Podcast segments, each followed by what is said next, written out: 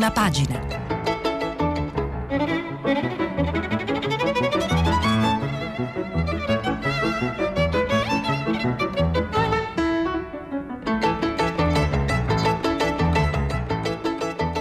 Questa settimana i giornali sono letti e commentati da Federico Fubini, vice direttore del Corriere della Sera. Per intervenire telefonate al numero verde 800 050 333. Sms e WhatsApp anche vocali al numero 335 5634 296.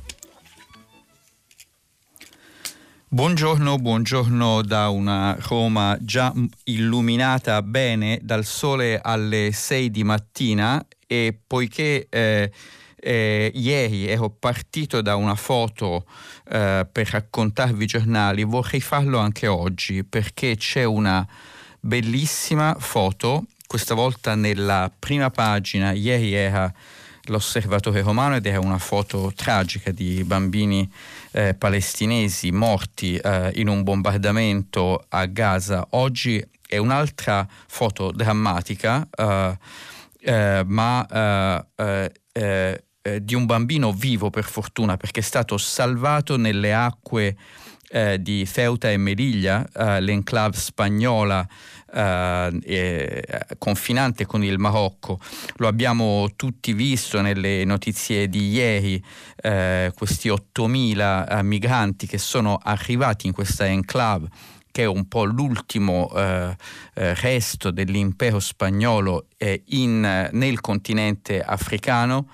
Eh, la foto è della stampa di Torino è, ed è un soldato spagnolo che si butta in mare per salvare un neonato, un, un bambino che sicuramente ha pochi mesi di vita ed è, è, nell'acqua e viene ripescato prima che affogasse. È, è, una delle grandi notizie ovviamente di oggi, l'emergenza migratoria. Eh, in Spagna ieri Sanchez, eh, il primo ministro spagnolo sarebbe dovuto andare al vertice per l'Africa a Parigi, dove c'erano ovviamente il presidente francese Macron, c'era Mario Draghi, eh, ha dovuto eh, scusarsi e eh, eh disdire il suo viaggio perché doveva gestire questa eh, emergenza. La Spagna eh, eh, in questo momento sta gestendo eh, quella che è quasi una minaccia geopolitica da parte del Marocco, lo vedremo leggendo più avanti gli articoli, comunque la stampa intitola La vergogna di Feuta sulla pelle dei migranti, quel neonato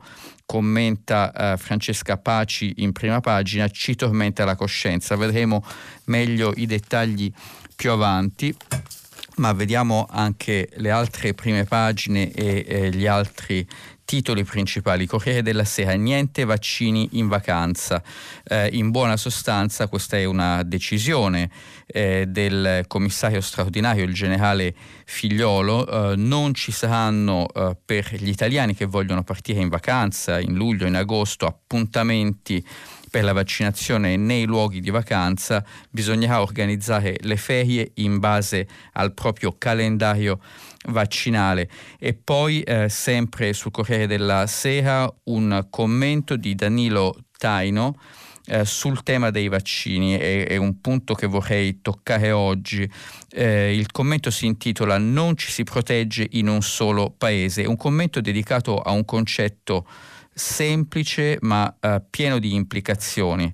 Eh, tutti noi siamo sicuri al mondo di fronte alla pandemia tanto quanto è sicuro il paese più debole, perché finché eh, eh, alcuni eh, paesi, alcune popolazioni non saranno vaccinate adeguatamente, il virus potrà generare sempre nuove varianti e ci sarà sempre la possibilità che nuove varianti buchino la protezione vaccinale dei vaccini che esistono in questo momento. Tanto è vero, e questo è un po' lo spunto del commento di Danilo Taino, sta venendo fuori che eh, la Gran Bretagna, molto più avanti di noi peraltro nella campagna vaccinale, esita sulle, riapor- sulle, riaperture, in particolare le riaperture dei confini, ma non solo, perché ha forti dubbi eh, che il vaccino di AstraZeneca che, è, che, è stato usato, o comunque i vaccini che sono stati usati eh, in Gran Bretagna, proteggano eh, adeguatamente dalla cosiddetta variante indiana. Questo è uno dei temi eh, sicuramente di oggi. Eh, dall'India le autorità hanno spiegato che il vaccino AstraZeneca, per la verità prodotto dal eh, Serum Institute of India, dunque prodotto in, nell'India stessa, proteggerebbe da, dalla variante indiana, ma a quanto pare non sono com- così convinti neanche gli inglesi e AstraZeneca è un'azienda inglese. Anche la Repubblica ha un titolo importante eh, su, sulla vaccinazione e è, è dedicato a un altro richiamo del generale Figliolo, cercate i dispersi del vaccino. Questo è un tema che Repubblica con eh, il suo esperto di sanità Michele Bocci aveva già affrontato ieri. È il tema di quelli che hanno dei dubbi, che non si vogliono presentare, che non vogliono fare il vaccino. Eh, si tratta di 1,2 milioni di ultra sessantenni. Questo è un problema presente in tutto l'Occidente e, e anche qui vale quello che dicevo prima. Eh, siamo protetti se siamo tutti protetti. Eh, personalmente ho intervistato la eh, direttrice dell'EMA, l'Agenzia Europea del Farmaco, appena la settimana scorsa e non sono riuscito ad estorcerle, eh, si chiama Emma Cook eh, ed è eh, irlandese, non sono riuscito con tutti i miei tentativi a estorcerle una semplice affermazione, cioè che chi è vaccinato eh, è sicuramente non contagioso, non l'ha voluto dire, evidentemente non è sicura, questo a maggior ragione conferma l'importanza di avere delle campagne vaccinali che siano veramente a tappeto eh, per tutta la popolazione. Eh, poiché parlavo di foto eh, grandi e ieri abbiamo parlato a lungo della foto dell'osservatore romano, l'osservatore romano oggi fa una scelta conseguente a quella di ieri e pubblica un'altra foto grande, un'altra foto grande di Gaza, ma questa volta sono bambini allegri che stanno andando a scuola però titola anche Gaza ancora sotto le bombe, popolazione allo stremo, distrutto anche l'unico centro anti-Covid della striscia. Questo è il titolo grande dell'osservatore romano, mentre l'altro giornale di ispirazione cattolica, eh, il giornale della conferenza episcopale italiana, che è Avvenire, eh, dedica, eh, non lo fa spesso, ma questa volta dedica un titolo a un tema economico, parla di un fisco comune, un fisco comune europeo è un riferimento alla proposta fatta ieri dal commissario europeo Gentiloni di eh, muovere l'Unione Europea verso una tassazione omogenea ed effettiva delle multinazionali. Lo sappiamo, l'abbiamo visto tutti, eh, aziende come la Apple eh, che è riuscita per anni a pagare eh, un'aliquota effettiva dello, udite udite, 0,000 5% sui suoi utili, eh, è stata perseguita in, eh, dalla Commissione europea, è stata condannata a rimborsare 14 miliardi di euro di tasse al governo irlandese che per la verità non voleva neanche essere rimborsato perché voleva mantenere questi sgravi fiscali straordinari per attrarre le multinazionali, alla fine è stata condannata a pagare, ha fatto ricorso alla Corte di Giustizia europea e la Corte di Giustizia europea ha detto ha ragione la Apple, la, l'aliquota rimane allo 0,000 eccetera per cento. Questo è solo uno degli esempi, ma Google paga lo 0,2%. Bene, tutto questo dovrebbe finire, ci dice eh, avvenire. Eh, Gentiloni lo, dice l'obiettivo è creare per il 2023 una cornice armonizzata, del, armonizzata delle imposte sulle imprese. Sembra un tema puramente tecnico come a volte sono i, i temi che riguardano le tasse, ma è invece profondamente politico con implicazioni sociali evidenti perché qui stiamo parlando, non stiamo parlando di altro se non di contrasto delle crescenti diseguaglianze che ci sono nelle società occidentali. Com'è possibile che un lavoratore eh, con uno stipendio, con un salario relativamente basso, paghi quasi il 50%, eh, mentre un'azienda con dei profitti di decine di miliardi paghi eh, lo 0, qualcosa per cento. C'è qualcosa che non va e su questo tema vi leggerò un intervento dell'ex ministro delle finanze Vincenzo Visco e eh, di Romano Prodi, ex premier, ex presidente della Commissione europea, che tutti conosciamo, ve lo leggerò tra poco. Ma andiamo avanti con la eh, lettura delle prime pagine. La verità. Eh, la verità entra eh, a suo modo sul tema eh, dell'emergenza migratoria, ci risiamo. Una ONG tedesca porta qui 400 clandestini, è il titolo grande della verità, eh, questa organizzazione non governativa si chiama CI, eh, la sua nave è stata rifiutata da Malta e eh, scrive la verità punta dritto sulla Sicilia. Il sindaco Leoluca Orlando invita la nave a Palermo, questo è, eh, come dire, è la lettura che viene data in un'ottica diciamo, fortemente critica dei flussi migratori, lo sappiamo della verità, il centrodestra insorge e qui c'è un'accusa a Draghi, il governo tace. Intanto il premier spagnolo, il socialista Sanchez schiera l'esercito e respinge migliaia di migranti a Ceuta. Questo è il tema che vi dicevo prima. Di questi 8.000 che sono arrivati ieri in Marocco, Uh, al, a fine giornata circa 4, sono arrivati ieri dal Marocco, a fine giornata circa 4.000 erano ritornati eh, nei confini eh, marocchini, incassando Sanchez gli, gli elogi di, Bru- di, Bruxelles, scrive la verità, eh, la Spagna difende i confini dell'Unione Europea, questa è la lettura che ci dà il giornale diretto da Maurizio Belpietro.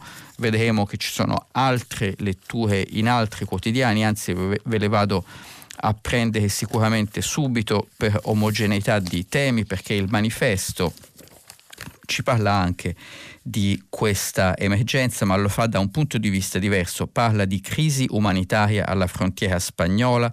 La Spagna è immersa in una crisi umanitaria senza precedenti. In meno di 48 ore sono entrate soprattutto a nuoto soprattutto a nuoto, circa, sono entrati circa 8.000 migranti attraverso le frontiere di Ceuta e Melilla e le due enclave spagnole in Marocco. Moltissimi sarebbero minorenni.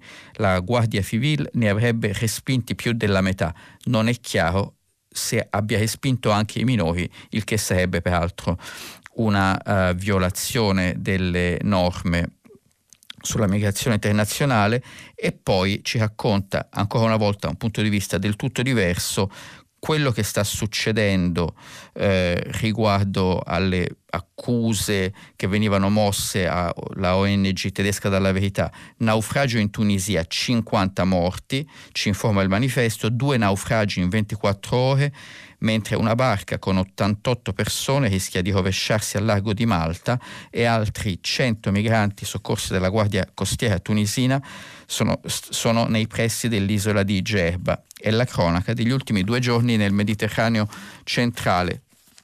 Se posso fare un'osservazione, forse dopo ci saranno domande su questo tema, eh, qualcosa che mi colpisce sempre, lo scriveva Goffredo Buccini eh, qualche giorno, qualche settimana fa nel Corriere della Sera, è straordinario come tutti questi eventi si ripetano da anni e anni e anni, da più di dieci anni ormai, e sono sempre vissuti come un'emergenza in apparenza imprevedibile.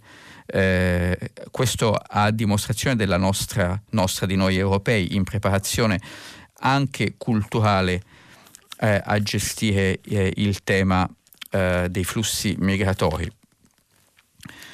Il riformista, il riformista è un giornale di opinione eh, diretto da Piero Sansonetti con una particolare attenzione ai temi della giustizia e questa volta titola grande Giustizia politica bipartisan. Anche questo è un titolo icastico perché è, la giustizia politica non è giustizia ma è una distorsione con eh, una chiave politica della giustizia, però appunto bipartisan. Dopo il Cavaliere e ne abbiamo parlato, dei dubbi della Corte europea dei diritti eh, dell'uomo sulla eh, sua condanna per evasione fiscale, dopo il Cavaliere ora tocca a Lucano. Chi è Lucano? Mimmo Lucano, ex eh, sindaco eh, di Riace accusato dei reati più tremendi, ci informa Piero Sansonetti nella prima pagina eh, del riformista.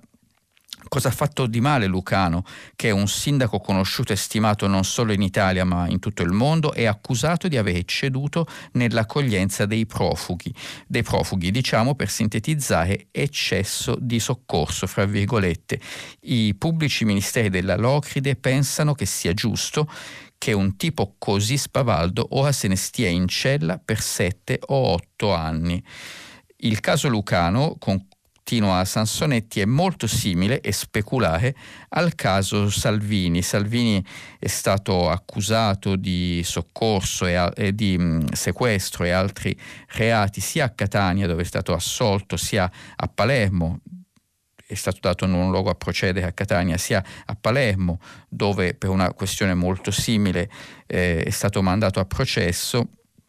Bene, Lucano, caso simile e speculare, è accusato di accogliere, mentre Salvini è accusato di respingere e i pubblici ministeri dicono non tocca a voi politici decidere, secondo Piero Sansonetti, le scelte politiche spettano a noi. Bene, il tema del rapporto tra giustizia e politica è chiaramente uno dei temi scottanti eh, di, di questa fase italiana. Vi leggerò un articolo di un avvocato milanese importante, più tardi Caterina Malavenda, eh, che interviene eh, in maniera molto forte eh, sul Corriere della Sera.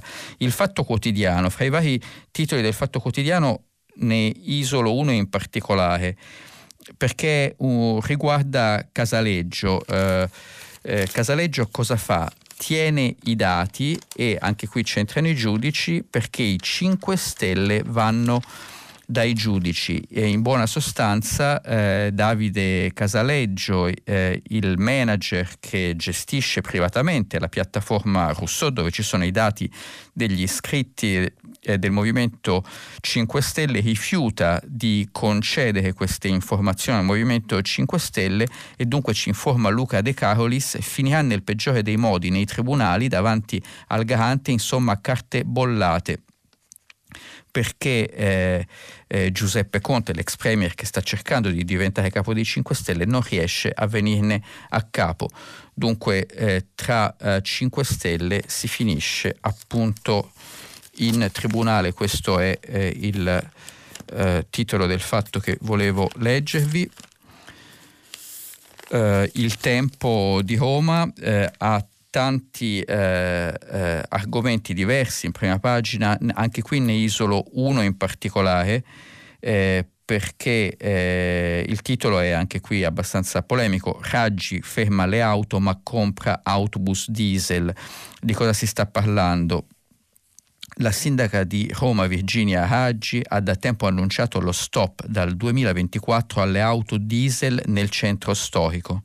Eppure pochi giorni fa il Campidoglio, dunque il comune di Roma, ha deciso di acquistare 62 nuovi autobus proprio a gasolio, spendendo 27 milioni di euro. Queste sono le incredibili contraddizioni della capitale d'Italia e chi ci vive le conosce tutte molto bene eh, mentre il giornale eh, anche lui si concentra sull'allarme migranti, ne arrivano 65.000 eh, è la citazione di un dossier che eh, il giornale presenta eh, che contiene previsioni sugli arrivi grazie ad analisi ed informazioni di intelligence che secondo il giornale non promettono nulla di buono. Eh, si eh, annuncia un'estate complicata anche per il governo Draghi che dovrà trovare una sua strategia di risposta a questa che continuiamo appunto a vivere come emergenza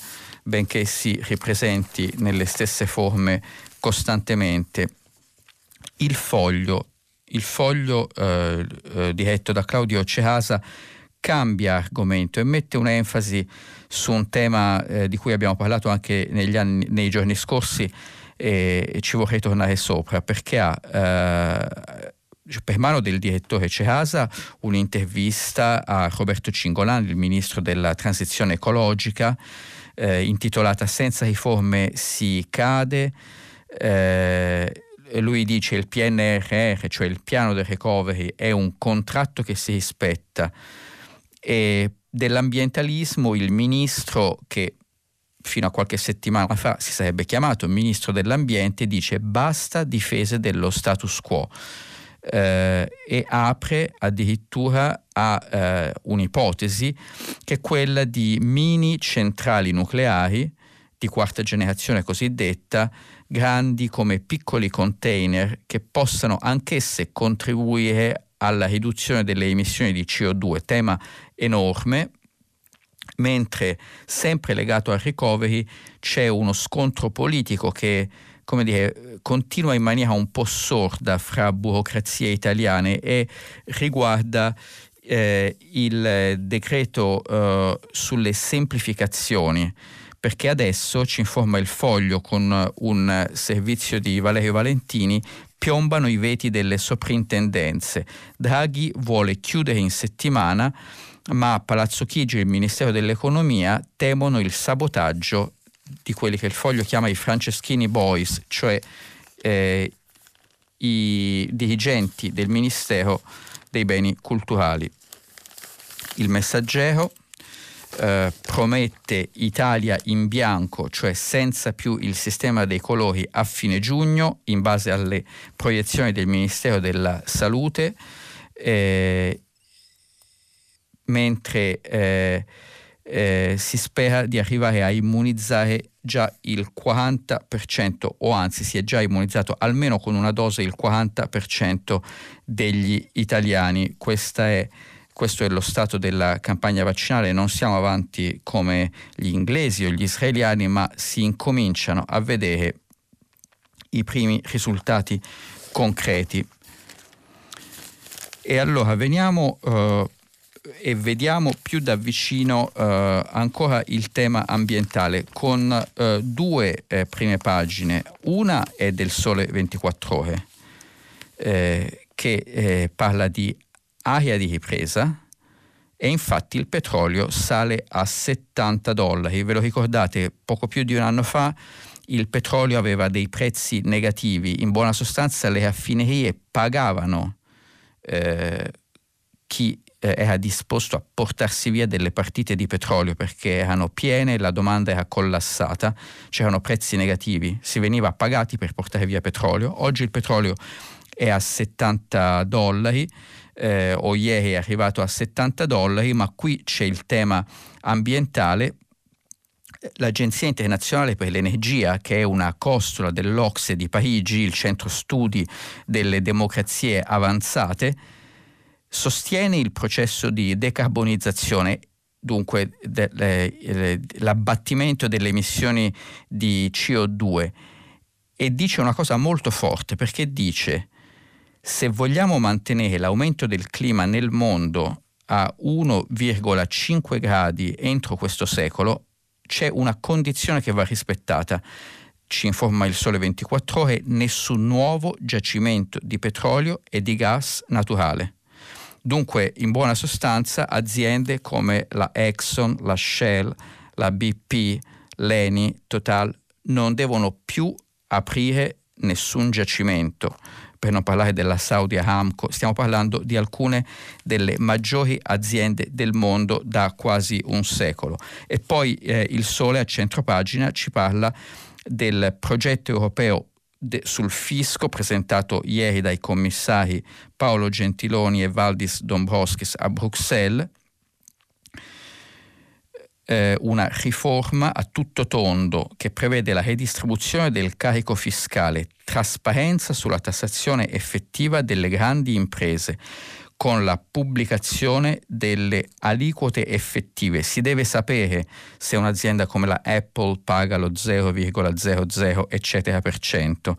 Non bisogna affidarsi a, cal- a calcoli astrusi eh, incentivazione dei finanziamenti delle imprese con capitale per ridurre il ricorso delle imprese al debito, in Europa ci sono imprese molto indebitate, e un nuovo quadro fiscale comune per una equa ripartizione dei diritti di tassazione fra gli Stati europei. Questo è il tema enorme dei paradisi fiscali eh, che sono presenti in Europa. E come vi dicevo e, e qui eh, il tema ambientale si incrocia ancora una volta con il tema del Recovery eh, Fund eh, per l'Italia. Eh, domani, il domani, il quotidiano domani, ha un servizio in prima pagina grande di Giovanna Fagionato intitolato Il dilemma di Draghi sull'energia. Salvare l'ENI e l'industria o il clima? Eh, secondo Giovanna Fagionato, eh, il piano eh, italiano, ricordo che l'Italia quest'anno non è solo presidente del G20 ma è anche co-presidente della conferenza cosiddetta COP26 sul cambiamento climatico. E co-presidente con la Gran Bretagna, ci sarà un vertice in autunno a Glasgow in Scozia eh, da un lato ha bisogno di abbattere molto, dall'altro eh, ha eh, anche bisogno di tutelare le sue imprese. Dunque il tema dei costi e delle implicazioni industriali della transizione energetica inizia a, come dire, a entrare fortemente nel dibattito pubblico e direi che non è certo troppo presto, anzi siamo tremendamente in ritardo rispetto ad altri paesi come per esempio la Germania, dove questi temi dominano il dibattito pubblico. Italia Oggi. Italia Oggi parla di una proroga sicura eh, a tutto il 2023 del super bonus edilizio, quel 110% per chi eh, rifà eh, la casa con delle misure ambientali. E poi eh, c'è una intervista a Dalimonte, il politologo Roberto Dalimonte dell'Università Lewis, esperto di sistemi elettorali, che si dice per niente stupito dell'avanzata di Fratelli d'Italia e invita a guardare alla situazione sul territorio. Al sud, eh, dice Dalimonti, eh, eh, Meloni, dunque la leader di Fratelli d'Italia, era già al 24% a marzo scorso, primo partito scalzando il Movimento 5 Stelle.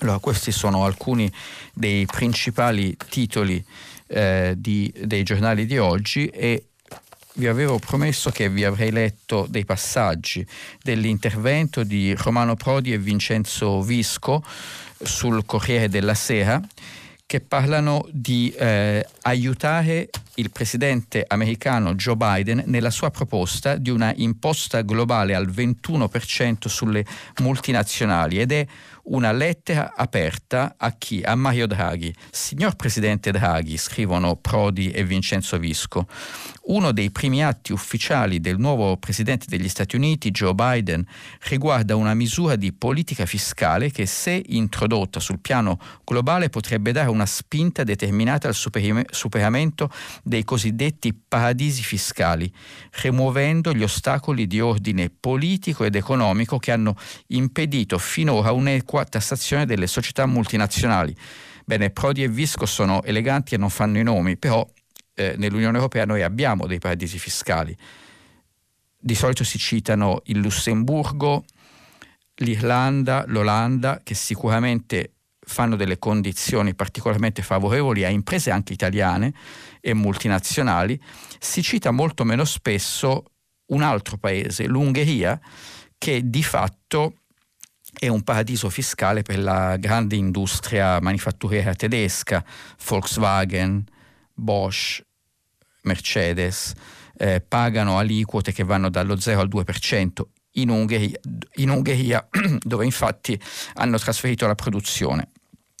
E, e eh, scrivono eh, Prodi e Visco, le pratiche di elusione fiscale poste in essere dalle multinazionali hanno innescato un deleterio meccanismo di concorrenza al ribasso tra paesi anche all'interno della stessa Unione Europea, procurando un danno erariale globale per il mancato gettito quantificabile in almeno 240 miliardi di euro l'anno. per questo Prodi e Visco si rivolgono al Presidente del Consiglio e dicono è necessario che l'Italia faccia sentire la sua voce a supporto di questa riforma, la riforma proposta da Biden.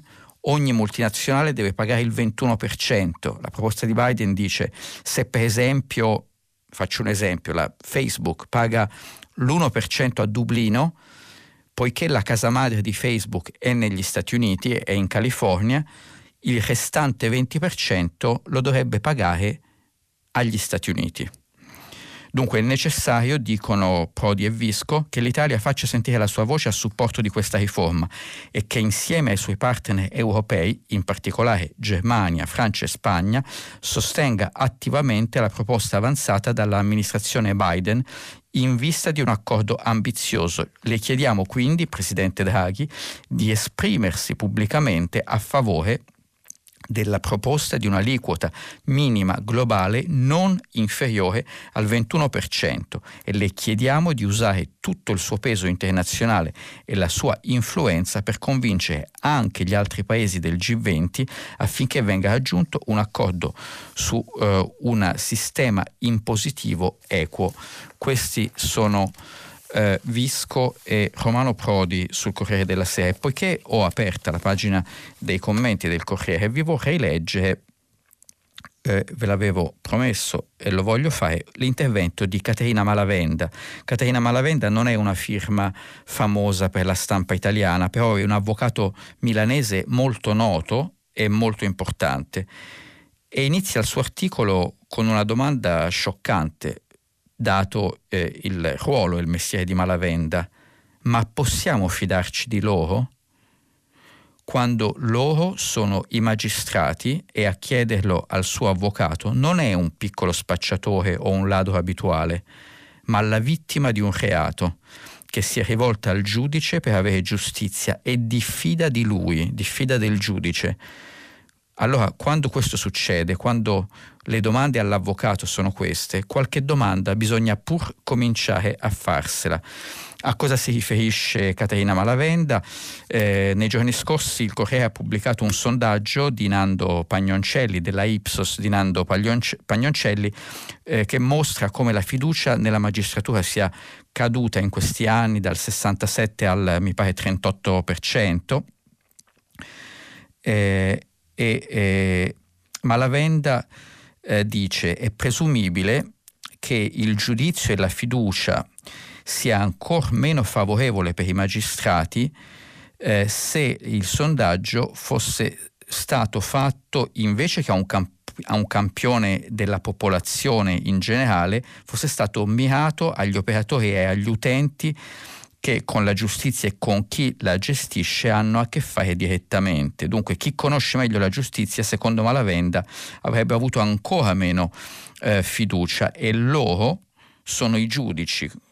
Si partiva dalla domanda possiamo fidarci di loro? Loro sono i giudici, scrive Malavenda, le cui decisioni a volte risultano difficili da spiegare, ma assai più spesso i pubblici ministeri, coloro che eh, che gettano le basi per il processo che verrà. Invece di discutere fino allo sfinimento di intercettazioni o prescrizione, questo è un tema che divide anche la maggioranza attualmente, tema questo che è già una resa perché dà per scontati i tempi troppo lunghi della giustizia, Secondo Caterina Malavenda bisognerebbe convincerli che la legge, convincere i giudici e i magistrati che la legge è davvero uguale per tutti, come leggono in qualunque aula entrino e che il processo è giusto.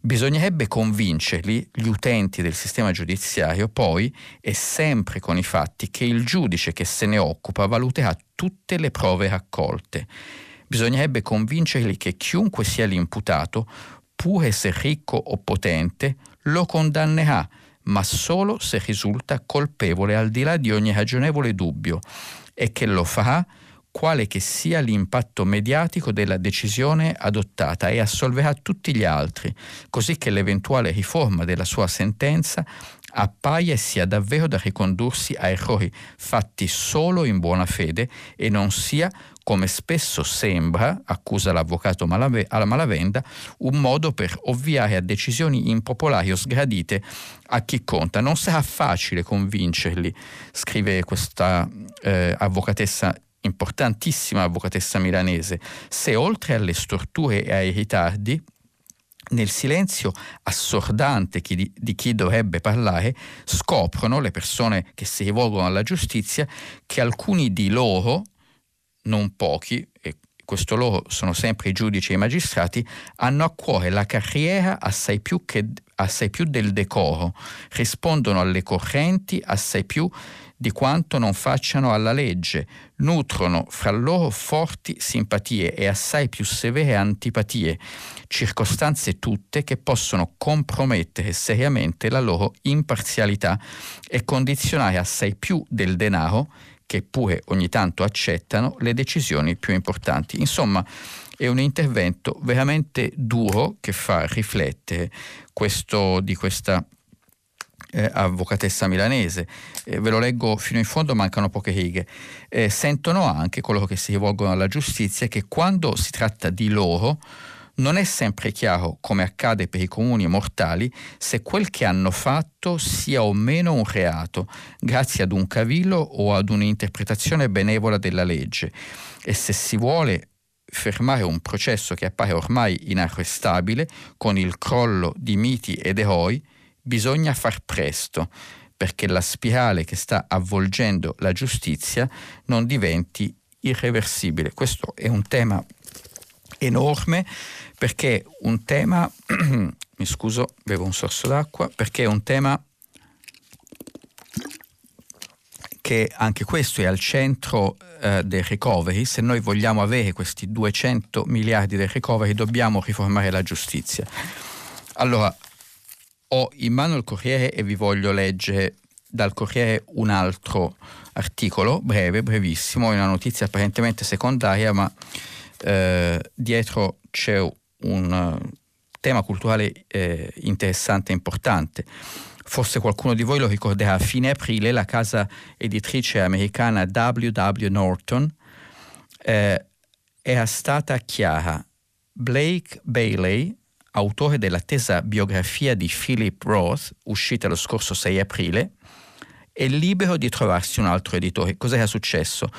Eh, Bailey aveva scritto, ha scritto una biografia, peraltro autorizzata e discussa a lungo con, con Philip Roth, che è morto un paio di anni fa, una lunga biografia del eh, romanziere americano, lunga 912 pagine, è stata mandata al macero dalla W.W. Norton. Perché è stata mandata al macero? Perché sono uscite testimonianze di un certo numero di donne che accusano l'autore della biografia, uh, dunque Blake Bailey, di molestie e in un caso di uh, violenza sessuale. ci sono naturalmente dei procedimenti in corso, si attende una sentenza che per il momento non c'è, ma in ogni caso il, la biografia eh, di Philip Roth ad opera di questo autore era stata distrutta a seguito di queste accuse. Adesso cosa succede? Perché il Corriere della Sera ne parla con un servizio di Marco Bruna? Perché il, l'editore indipendente Sky Horse Publishing ha annunciato che il 15 giugno pubblicherà una versione tascabile dell'opera di Bailey, in altri termini salva eh, il libro di questo autore messo sotto accusa da alcune donne. Ebbene, qualcosa che ci ricorda l'articolo è già successo, eh, la messa al bando eh, di un libro eh, perché l'autore è controverso, soprattutto sui temi cosiddetti del Me Too, delle molestie, della violenza contro le donne. È già successo a Woody Allen. Il libro a proposito di niente è l'autobiografia di eh, memoir di, di Woody Allen. In Italia è stato pubblicato dalla nave di Teseo ma eh, eh, negli Stati Uniti Hachette ha deciso di abbandonare il libro e non pubblicarlo per via delle pro- proteste di Dylan Farrow, eh, la figlia ad- adottiva di Woody Allen che accusa il padre di molestie. Dunque è un tema controverso, trovo questo, eh, e in ogni caso il libro era stato messo al bando.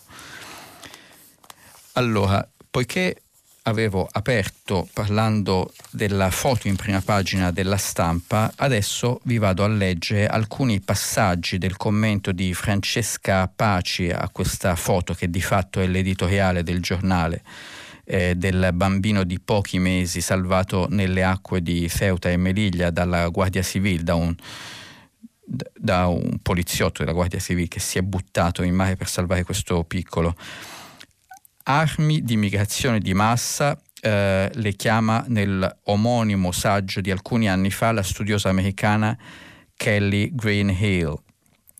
le abbiamo viste all'opera in Kosovo, a Haiti, nella Libia di Gheddafi che nel 2004 ne dispiegò una poderosa batteria nel Mediterraneo per ottenere la revoca delle sanzioni dell'Unione Europea e la ottenne. È una persuasione tutt'altro che occulta, la bomba umana lanciata nella più infida delle guerre asimmetriche, dove lo straniero minaccia in quanto tale e lo sdegno per il neonato inerme tra le braccia che lo sottraggono alle acque di Feuta, dura il tempo di pensarlo figlio nostro. Continua Francesca Paci, il punto è che la paura dell'invasione cresciuta con l'incertezza economica ha reso ancora più vulnerabile l'Occidente, la fortezza Europa come gli Stati Uniti sigillati sul confine messicano siamo giganti spaventati, disposti alla resa immediata alla sola minaccia dell'orda migrante. In buona sostanza Francesca Paci cosa ci sta dicendo? Ci sta dicendo che alcuni paesi emergenti in via di sviluppo hanno capito qual è la nostra vulnerabilità e la usano, la usano contro di noi aprendo i confini e facendo eh, passare migliaia e migliaia di persone ogni volta che vogliono mettere pressione politica sui nostri paesi. Lo fa la Turchia di Erdogan, adesso lo fa il Marocco che è diviso per, eh, da una controversia con la Spagna. Qual è questa controversia? Eh, bene, eh, Brahim Ghali, è il capo del fronte Polisario, il fronte per eh, l'indipendenza del Sahara occidentale che il Marocco considera ed è giuridicamente territorio del Marocco, considera suo territorio. Eh, Brahim Ghali si è ammalato di Covid e si sta curando sotto falso nome, ma tutti lo sanno, in un ospedale spagnolo. Questo è bastato eh, perché eh, il governo spagnolo il governo marocchino decidesse di lanciare la sua vendetta, di fatto spingendo 8.000 persone di là dal confine ieri. Ma sono esattamente, ci, scrive, ci, ci dice Francesca Paci, scene che noi vediamo non solo a, a Ceuta ma anche a Lampedusa o all'isola di Lesbo. Questo è l'intervento di eh, Francesca Paci e eh, mi restano pochi secondi e vorrei leggervi però qualcosa di un pochino più divertente.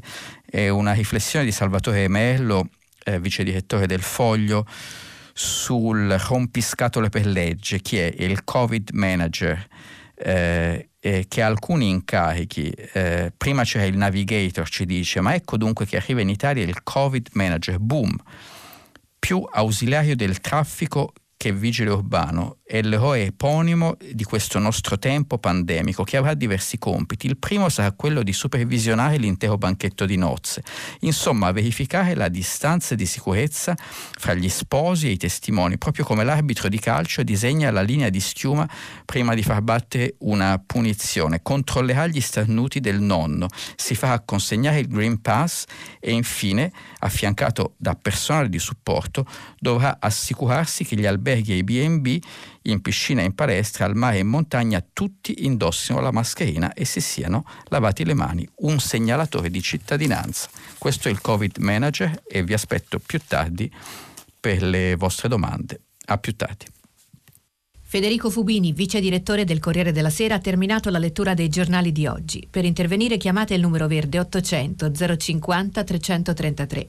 Sms WhatsApp anche vocali al numero 335 56 34 296. Si apre adesso il filo diretto di prima pagina. Per intervenire e porre domande a Federico Fubini, vice direttore del Corriere della Sera, chiamate il numero verde 800 050 333. Sms e WhatsApp anche vocali al numero 335 56 34 296. La trasmissione si può ascoltare, riascoltare e scaricare in podcast sul sito di Radio 3 e sull'applicazione RaiPlay Radio. Pronto? Pronto, buongiorno dottor Fubini, sono Raniero e chiamo da Roma. Mi chiedevo a seguito della, de, della lettura dei, de, delle prime pagine che lei ha fatto, cosa sta pensando in quale realtà vivano Prodi e Visco, visto e considerato che se la prendono con le imprese anziché prendersela con quello che secondo me è invece il vero responsabile, cioè l'Europa. Eh, ci stiamo dimenticando forse che il piano, oppure si pensa diversamente evidentemente, che il piano probabile, quantomeno di alcuni paesi europei, era quello di creare un blocco nei confronti di quello lì che era l'ex eh, blocco sovietico, diciamo così, mm-hmm. creando una facile annessione di alcuni stati che sono stati di fatto e sono diventati di fatto un motivo di grande speculazione creando paradisi fiscali e creando barriere salariali e gabbie salariali, chiedo scusa. Eh, le pre- hanno, in questo modo hanno anche cioè, favorito... Scusi, provo a, a, Le faccio una domanda per essere sicuro che ho capito bene quello che lei sta dicendo. Lei sta dicendo che c'è una concorrenza sleale dei paesi dell'Est dove eh, il lavoro costa molto meno, questo sta dicendo?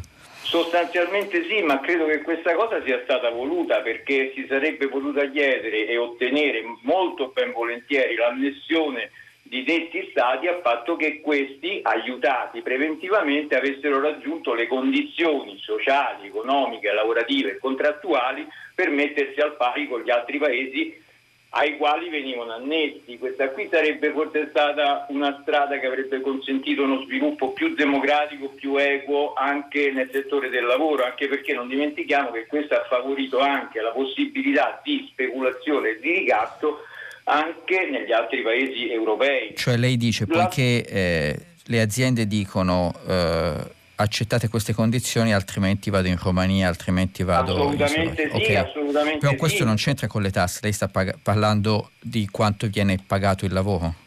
Io sto parlando delle, delle, decisioni che sono state prese anche da Prodi, anche da Prodi, mi chiedo che cosa stia dicendo infatti, che sono state prese anche da Prodi da quello lì che poi di fatto è stato il partito da lui creato, che nascendo da, da costole di, chiamiamola, è diventato nei fatti poi un partito, a mio modo di vedere, di centrodestra. E questa svolta liberticida più che liberista che l'Europa ha preso, comunque la si voglia pensare. Scusi, le faccio un'altra domanda perché voglio essere sicuro, eh, perché eh, poi eh, lei dice, eh, poi, poi qui eh, la taglio però sì, non sì, la taglio, però lei dice partito di centrodestra perché invece di difendere i lavoratori difende gli interessi di chi ha il capitale. Questo sta perché dicendo. attua delle okay. politiche che sono liberticide, secondo me, più che liberiste. Okay. Lo vediamo nei fatti. Va bene, va bene. Ok, lei ha sollevato un tema molto importante e la ringrazio eh, di questo. Uh, intanto partiamo stabilendo un attimo i fatti, perché altrimenti poi tutte le opinioni ballano, no?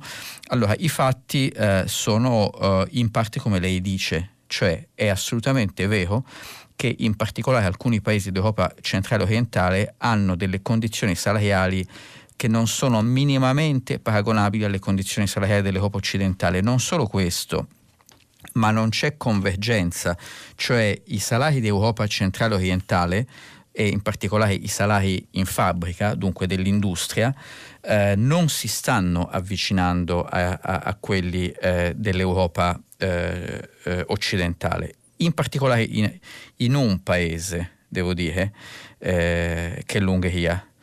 Allora, eh, a me è rimasto molto impresso quando ho visto che eh, gli operai della Audi eh, di Ghior, Ghior è una località, una città ungherese eh, nell'occidente, nella parte occidentale dell'Ungheria, eh, che è mol- molto vicina, relativamente vicina alla Baviera, dunque circa 600 km di autostrada per arrivare in Baviera e lì si fanno i motori dell'Audi. Le Audi, il motore viene fatto a Ghior. Bene, eh, eh, un paio di anni fa sono andati in sciopero per eh, due o tre settimane per avere un aumento salariale. Alla fine hanno avuto un aumento salariale di oltre il 20% e eh, il, il mensile netto dopo tutto questo era intorno ai 250 euro al mese. Dunque queste cose sono vere, queste cose esistono stiamo parlando eh, di aziende che sostanzialmente non pagano tasse eh, sui loro utili registrati in Ungheria. L'Ungheria non è eh, un caso, devo dire, tipico, perché poi ci sono altri paesi d'Europa centrale orientale dove c'è una convergenza salariale molto rapida, in, la Slovenia, eh, in parte la Repubblica Ceca, in parte la Slovacchia. eh, ma eh, eh, eh tutto questo si spiega eh, con delle ragioni di quello che è successo nella storia. 30 anni fa, eh, quando questi paesi sono usciti dal socialismo reale, prevaleva una visione economica assolutamente favorevole al mercato in tutti i modi, non mitigato eh, da condizioni, regole, negoziati, forze sociali. E quando fu organizzata la transizione all'economia di mercato, fu organizzata in modo tale che eh, non esisteva negoziazione salariale collettiva eh, per gran parte eh, degli operai, insomma, dell'industria nell'Europa centrale orientale, che vuol dire che eh, in, molti, in, molti, paesi d'Europa centrale orientale non si negoziano i salari in, in fabbrica, ma si lavora sulla base del salario minimo stabilito per legge. Addirittura eh, in Ungheria queste condizioni sono diventate ancora più draconiane eh, perché negli ultimi anni, approfittando della crisi del Covid, cosa ha fatto il primo ministro Viktor Orban, che di fatto è un autocrate in quel paese? Ha, ha messo due norme. Una stabilisce eh, che eh, eh, gli operai sono obbligati a fare in media due ore di straordinario al giorno pagabili entro due anni. In buona sostanza si lavora eh, quelle 10 ore al giorno, però se si lascia l'azienda, ci si licenzia, perché molto spesso le persone in Ungheria in particolare cercano di emigrare verso la Germania per andare a guadagnare dei salari più alti, se si lascia l'azienda anzitempo eh, il pagamento degli straordinari non avviene mai, si perdono gli straordinari. La seconda regola è di qualche mese fa che ha messo Orban è ancora più draconiana. Eh, in buona sostanza ogni singolo addetto dell'industria ha un programma di lavoro per i prossimi due anni. Se decide di licenziarsi, come al solito, per emigrare, in Europa occidentale, vanno in Svezia, vanno in Germania, vanno in Olanda, vanno in Belgio, se decide di licenziarsi deve rimborsare all'azienda l'equivalente del tempo di lavoro che gli resta fino alla fine del suo programma dei prossimi due anni, che, che per quanto mi riguarda è una cosa molto simile alla schiavitù. Sono d'accordo con lei, eh, questa è un'Europa squilibrata perché ci sono delle differenze fortissime, un'Europa squilibrata dove però ci sono anche dei forti interessi a tenerla squilibrata perché è stato concesso molto e, e non si capiscono delle norme eh, sul lavoro così eh, draconiane eh, come quelle che ha imposto Orban in un sistema politico democratico. Infatti l'Ungheria non è più una democrazia, anche secondo l'indice di Freedom House eh, non è più considerato un paese pienamente libero. Ebbene, io sono assolutamente europeista, ma sono anche convinto che questi squilibri all'interno dell'Unione Europea finiscano per minare la coesione sociale, perché poi, come dice lei, ci sono i lavoratori qua che si sentono soggetti a, a un ricatto e, e, e, poi si rivolgono contro l'Unione Europea. Come dice lei, ma Prodi che cosa vuole? Non è colpa di Prodi, però poi la reazione è quella. Pronto? Pronto? Sì, buongiorno. Buongiorno, mi chiamo Edoardo, telefono da Genova. Vorrei parlare dei respingimenti che stanno succedendo in Spagna attualmente. La Spagna è un paese perfettamente democratico e vedo che non si fa nessun scrupolo di andare a usare la mano pesante, usare l'esercito, andare con i mezzi blindati sulla spiaggia. Quindi non dico che l'Italia dovrebbe seguire una simile eh, politica, però dovrebbe essere un pochino più severa cioè, nel tentare di arginare il fenomeno dell'immigrazione specialmente eh, se eh, dietro ci può essere anche un disegno di paesi che spingono per minacciare l'Europa, come ha detto lei precedentemente. I respingimenti sono una realtà in moltissimi paesi del mondo, eh, nel Messico, eh, nelle Antille olandesi, che anche in l'Olanda, che è un paese, altro paese democratico, non si fa nessun scrupolo di respingere i venezuelani che arrivano a Curaçao. Eh, la Grecia uguale pratica questo sistema. l'Italia invece sembra disposta ad accogliere, a ricevere indiscriminatamente tutti. Per esempio i tunisini che arrivano eh, con i loro mezzi, quindi non naufraghi pescati in mare, ma con i loro mezzi a Lampedusa, secondo me potrebbero essere tranquillamente rispediti indietro a Tunisi. Cosa ne pensi? Allora, eh, io, mh, mm, lei mi, mi, pone una domanda molto grande, no? Uh, perché c'è, c'è, ci sono di mezzo tante considerazioni diverse. Una cosa che direi prima di tutto è togliamoci dalla testa che ci siano delle soluzioni magiche su, su, questa questione, non ci sono, non ci sono delle cose che potremmo fare e avremmo risolto la questione una volta per tutte. Sono assolutamente con lei in una considerazione di fondo eh, che a volte non è stata capita, eh, adesso semplifico all'eccesso, dal mondo delle organizzazioni non governative o, o dal mondo eh, dei sostenitori eh, dei diritti umani eh, e, la, e il punto che non è stato capito secondo me è che non ci si può aspettare da nessuna democrazia, ma da nessun paese in generale, ma in particolare da nessuna democrazia, che la popolazione accetti senza provare turbamento, almeno turbamento, eh, il fatto che perde il controllo delle proprie frontiere ci furono eh, dei fine settimana, mi ricordo forse eh, nel 2016-17, eh, nel 2016 credo e 17 in particolare, in cui in un solo fine settimana arrivavano sulle nostre coste improvvisamente, sulle spiagge in mezzo ai bagnanti, 10.000, 20.000 persone ogni fine settimana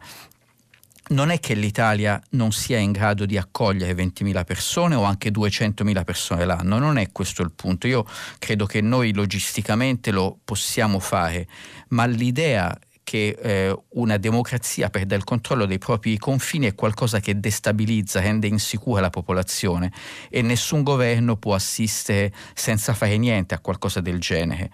Ora, questo vuol dire che la soluzione sono i respingimenti? Io credo che eh, sia molto complicato, sia molto complicato eh, imporre un blocco navale. Cosa vuol dire imporre un blocco navale? Rimandare le persone alle camere di tortura in Libia? Eh, anche questo sinceramente è piuttosto inquietante, anche è una prospettiva eh, piuttosto inquietante. Siamo tutti profondamente impreparati, questo è un altro dei temi nei quali eh, l'Europa non riesce a decidere a maggioranza e dunque è un po' eh, vittima e schiava dei diritti di veto. Potremmo fare molto di più, Uh, e qui dico qualcosa eh, su cui probabilmente non tutti saranno d'accordo, potremmo fare molto di più per dividere i migranti economici da chi ha veramente eh, diritto di eh, asilo o di assistenza, di accoglienza per ragioni umanitarie. Lo potremmo fare attivando dei centri che facciano una selezione delle persone, non una volta che sono arrivate sulle spiagge di Lampedusa o della Sicilia, ma eh, eh, nelle ambasciate, nei centri di accoglienza e selezione dei paesi europei o dell'Unione Europea, per esempio nei paesi africani. Noi oggi abbiamo bisogno di, per esempio, di alcune figure professionali. Chiedete alle grandi imprese, Fincantieri lamenta sempre che eh, mancano addetti di vario tipo tecnico o operai di certi tipi. Abbiamo bisogno anche di queste figure, non le stiamo trovando. Potremmo decidere di aprire in misura limitata a delle forme di immigrazione economica. Vi ricordo che oggi l'Italia non ha immigrazione economica, dunque i migranti economici hanno l'unico canale di presentarsi sulle nostre spiagge per poi cercare di essere ammessi e piano piano entrare o magari essere respinti ma poi diventano clandestini per anni in attesa di una sanatoria. Questo è un modo assolutamente inadeguato, inadeguato in Italia e inadeguato in Europa.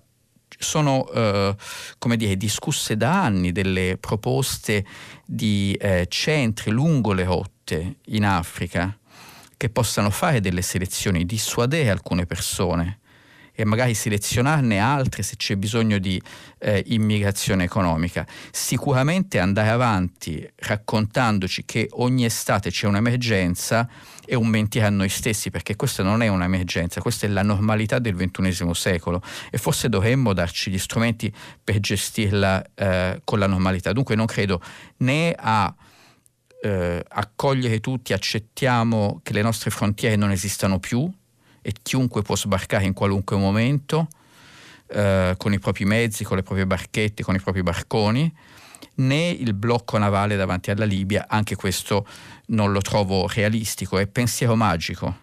Eh, rifugiarci dietro degli slogan di segno opposto e non voler guardare in faccia la realtà, per quanto mi riguarda, ma poi è un tema in cui ci sono tante opinioni quante persone che ne parlano. Pronto?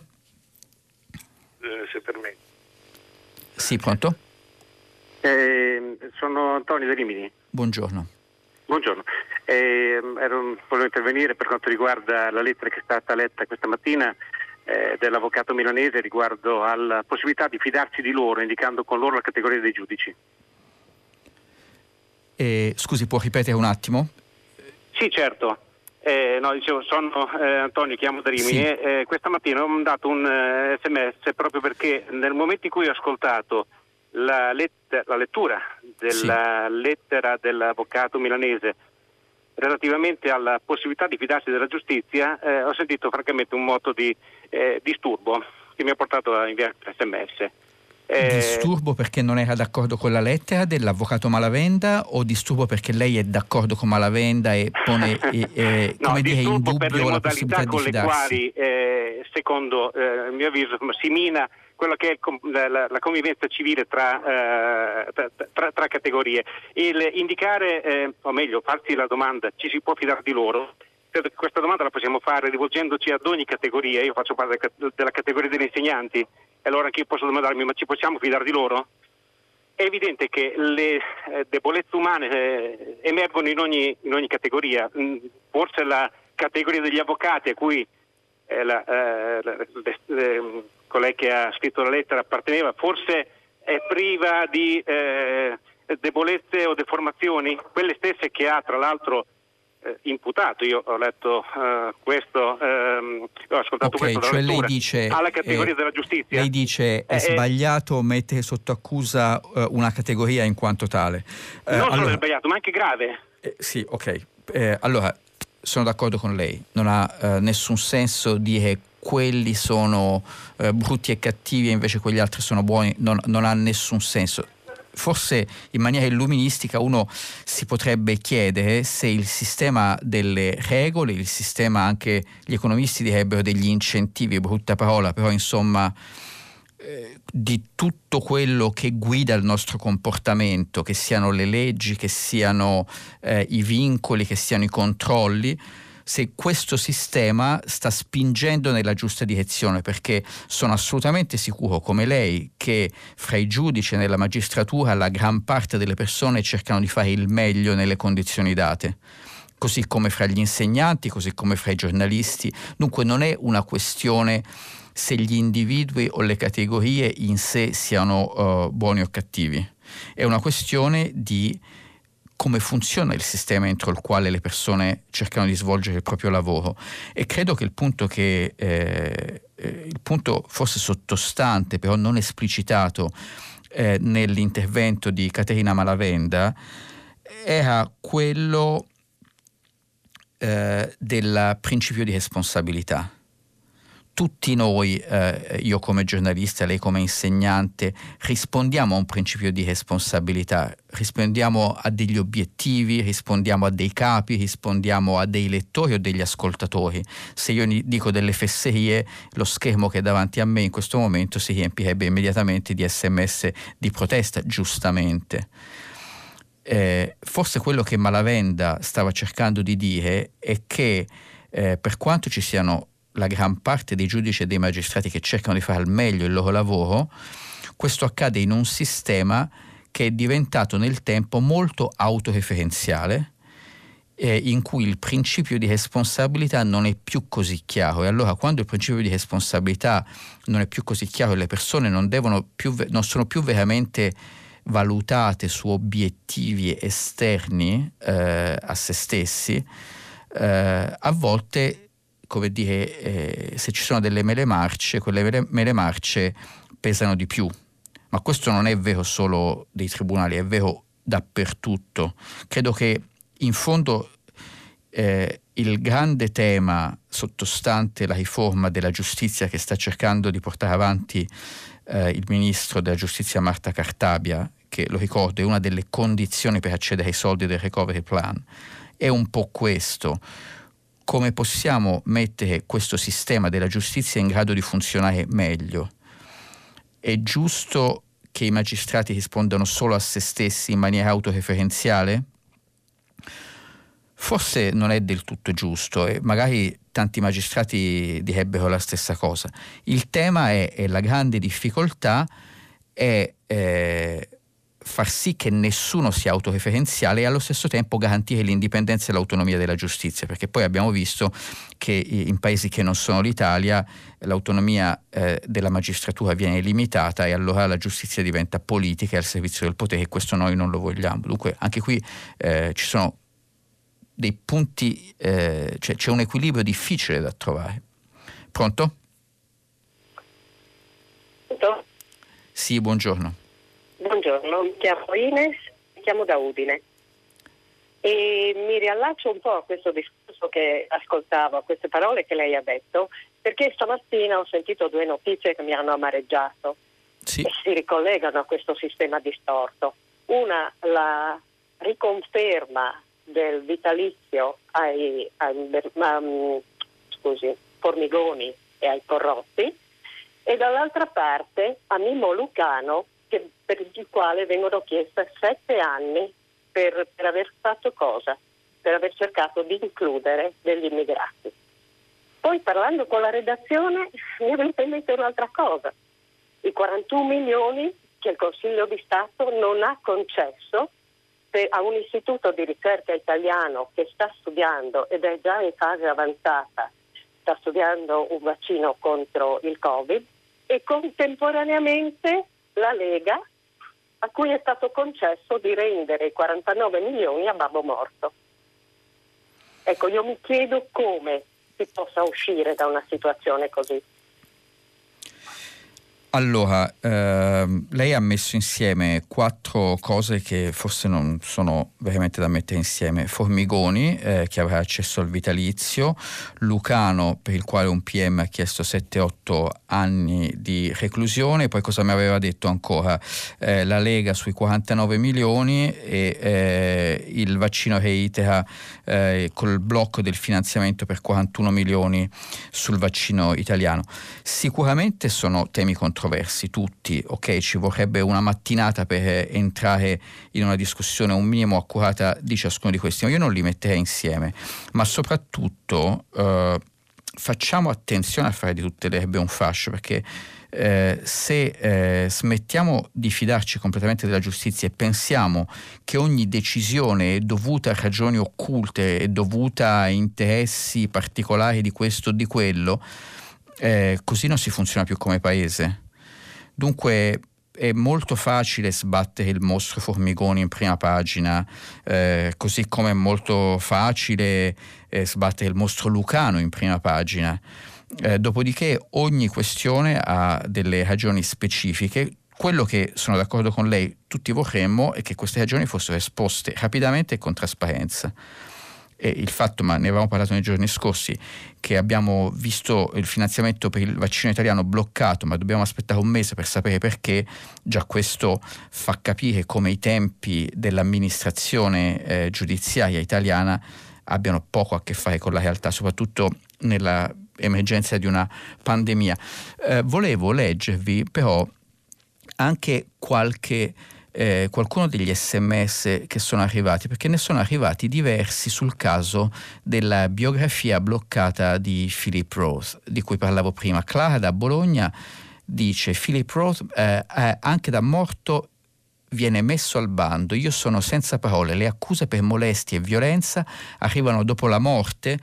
Penso vi sia nei confronti di questo romanziere una censura preoccupante perché anche da morto eh, Philip Rose fa tanta paura e poi ce n'era anche eh, eh, un altro sempre su questo tema eh, di questo tenore. Fanti messaggi in questo momento non lo trovo. Vorrei dire a Clara che non è eh, il libro di Philip Rose che viene eh, censurato e mandato al macero ma la biografia di Philip Roth fatta eh, da eh, questo autore che si chiama uh, Bailey, eh, che si chiama Uh, uh, qual è il suo primo nome?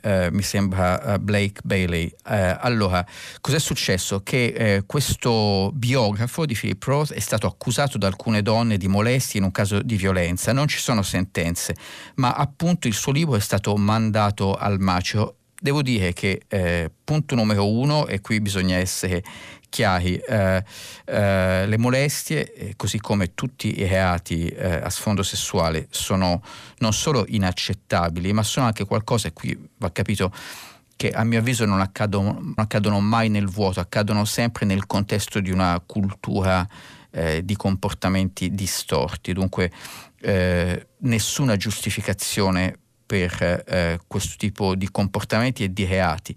Detto questo, eh, tendo a essere d'accordo, se questo è il messaggio dell'ascoltatrice, sul fatto che eh, a mio avviso non ha nessun senso mandare al macero eh, il libro di una persona che viene accusata anche di reati orribili.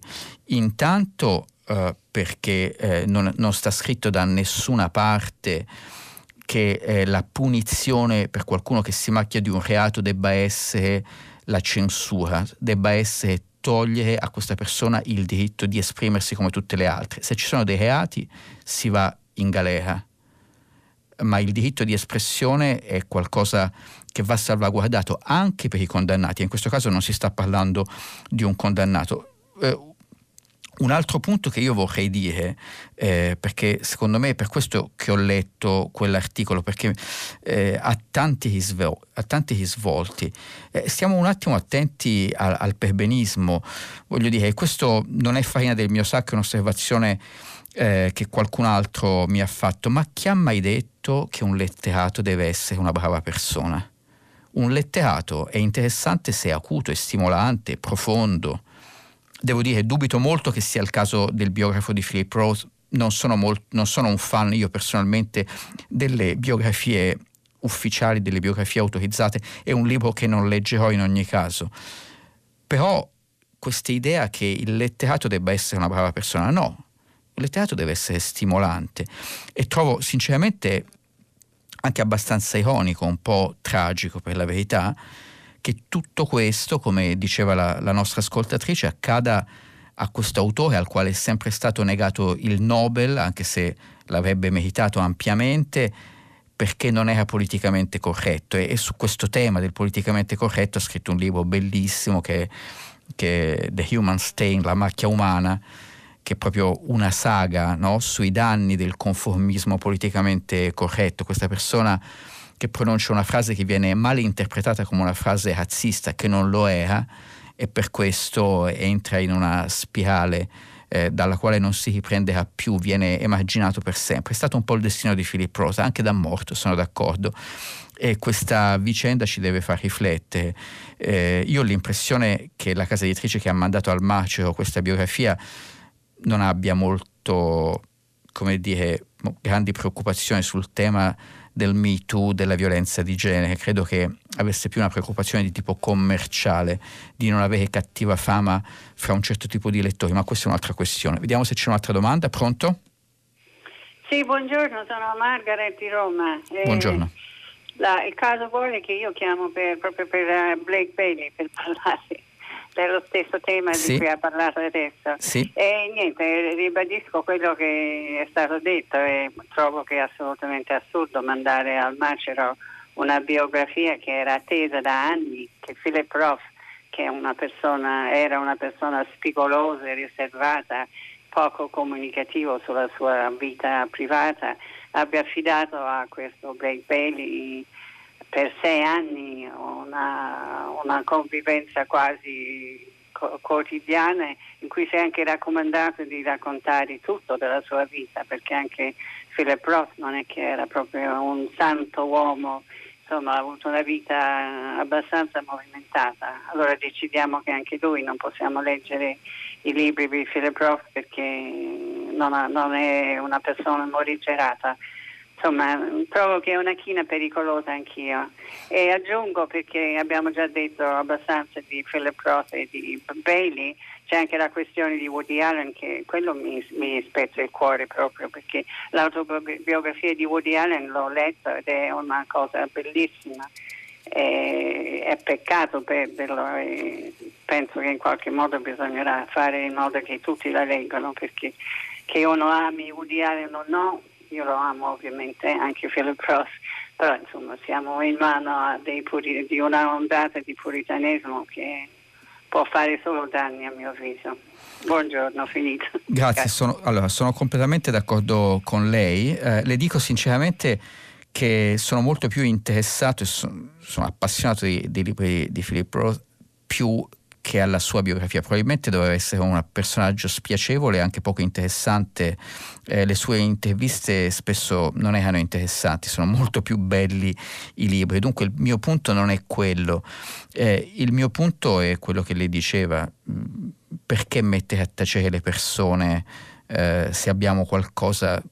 Cioè, ci sono le sentenze, c'è il carcere eh, non la censura. Trovo che sia un enorme passo indietro, però come dicevo eh, si spiega molto con eh, preoccupazioni di tipo commerciale. Stiamo molto attenti a questo tipo di conformismo. Pronto?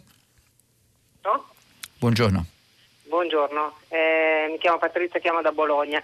Io ho mandato un sms per quanto riguarda le, l'ipotesi di mini centrali nucleari, sì. eh, semplicemente sottolineando che vabbè, io personalmente sono nata in una cultura contro il nucleare, ma mh, mm, vogliamo andare oltre. Uno potrebbe essere anche d'accordo, purché secondo me si chiarisca da subito che fine fanno le scorie nucleari e si metta nel costo dell'energia anche tutto il costo dell'impianto, dalla prima pietra fino allo smaltimento delle scorie.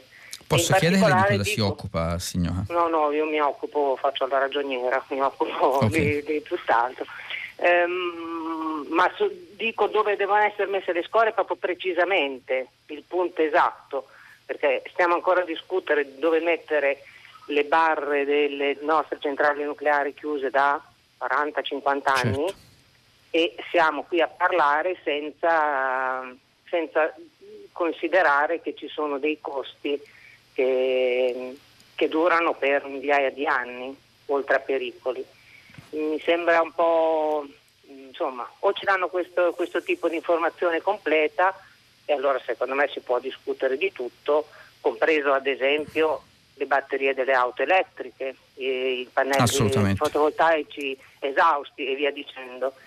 Mm, sì. buttare lì le, la mini centrale nucleare grande come un tir, non mi ricordo quale fosse la, la dimensione, in un container, eh, vabbè, fa effetto, ma per me è, un, allora, è assolutamente limitata. Ecco, cerchiamo di inquadrare un attimo questo dibattito nei suoi termini effettivi. Noi dobbiamo abbattere, in base ai vincoli, agli impegni che abbiamo assunto in Europa e che sono impegni che dobbiamo prendere perché il tema del clima c'è eh, innegabilmente, dobbiamo abbattere eh, qualcosa come, eh, eh vado a memoria, 428 milioni di tonnellate di CO2 e dobbiamo arrivare a zero nel giro di 30 anni.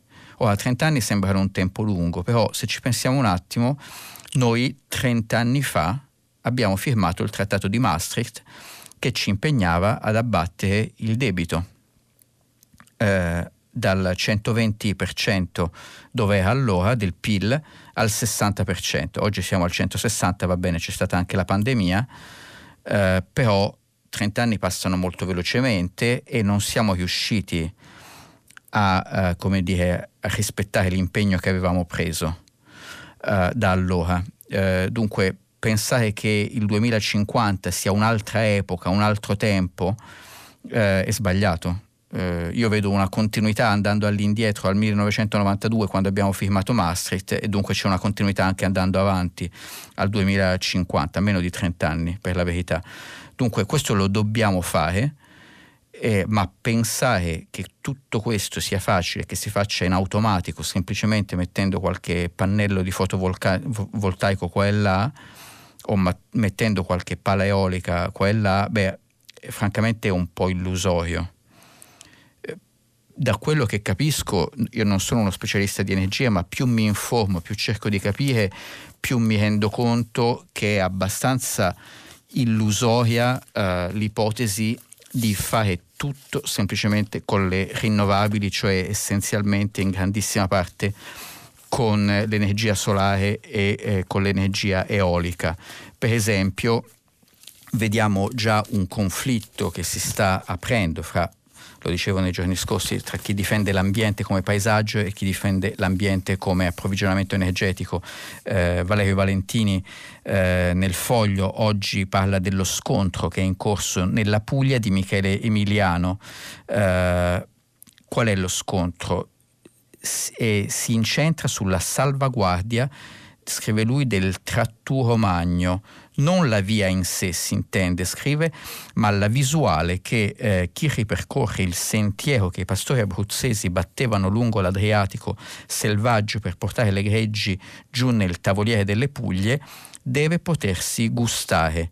Dunque niente pale eoliche lì nei paraggi, anche quando i paraggi sono distanti chilometri. Eh, bene, questo è già uno sconto che se noi vogliamo riuscire a produrre quei 70 giga di energia semplicemente dall'eolico e dal fotovoltaico, eh, non c'è regione che possa essere esente da eh, degli molto ingombranti. Di qui l'idea di accompagnare sicuramente un grande sforzo eh, nelle rinnovabili anche con eh, centrali nucleari di quarta generazione molto piccole, apparentemente la Francia ci sta riflettendo sopra, eh, una per città basterebbe per le grandi città a dare un apporto. Eh, eh, questo è qualcosa, è un, è un, dibattito che il ministro per la transizione ecologica Cingolani ha aperto.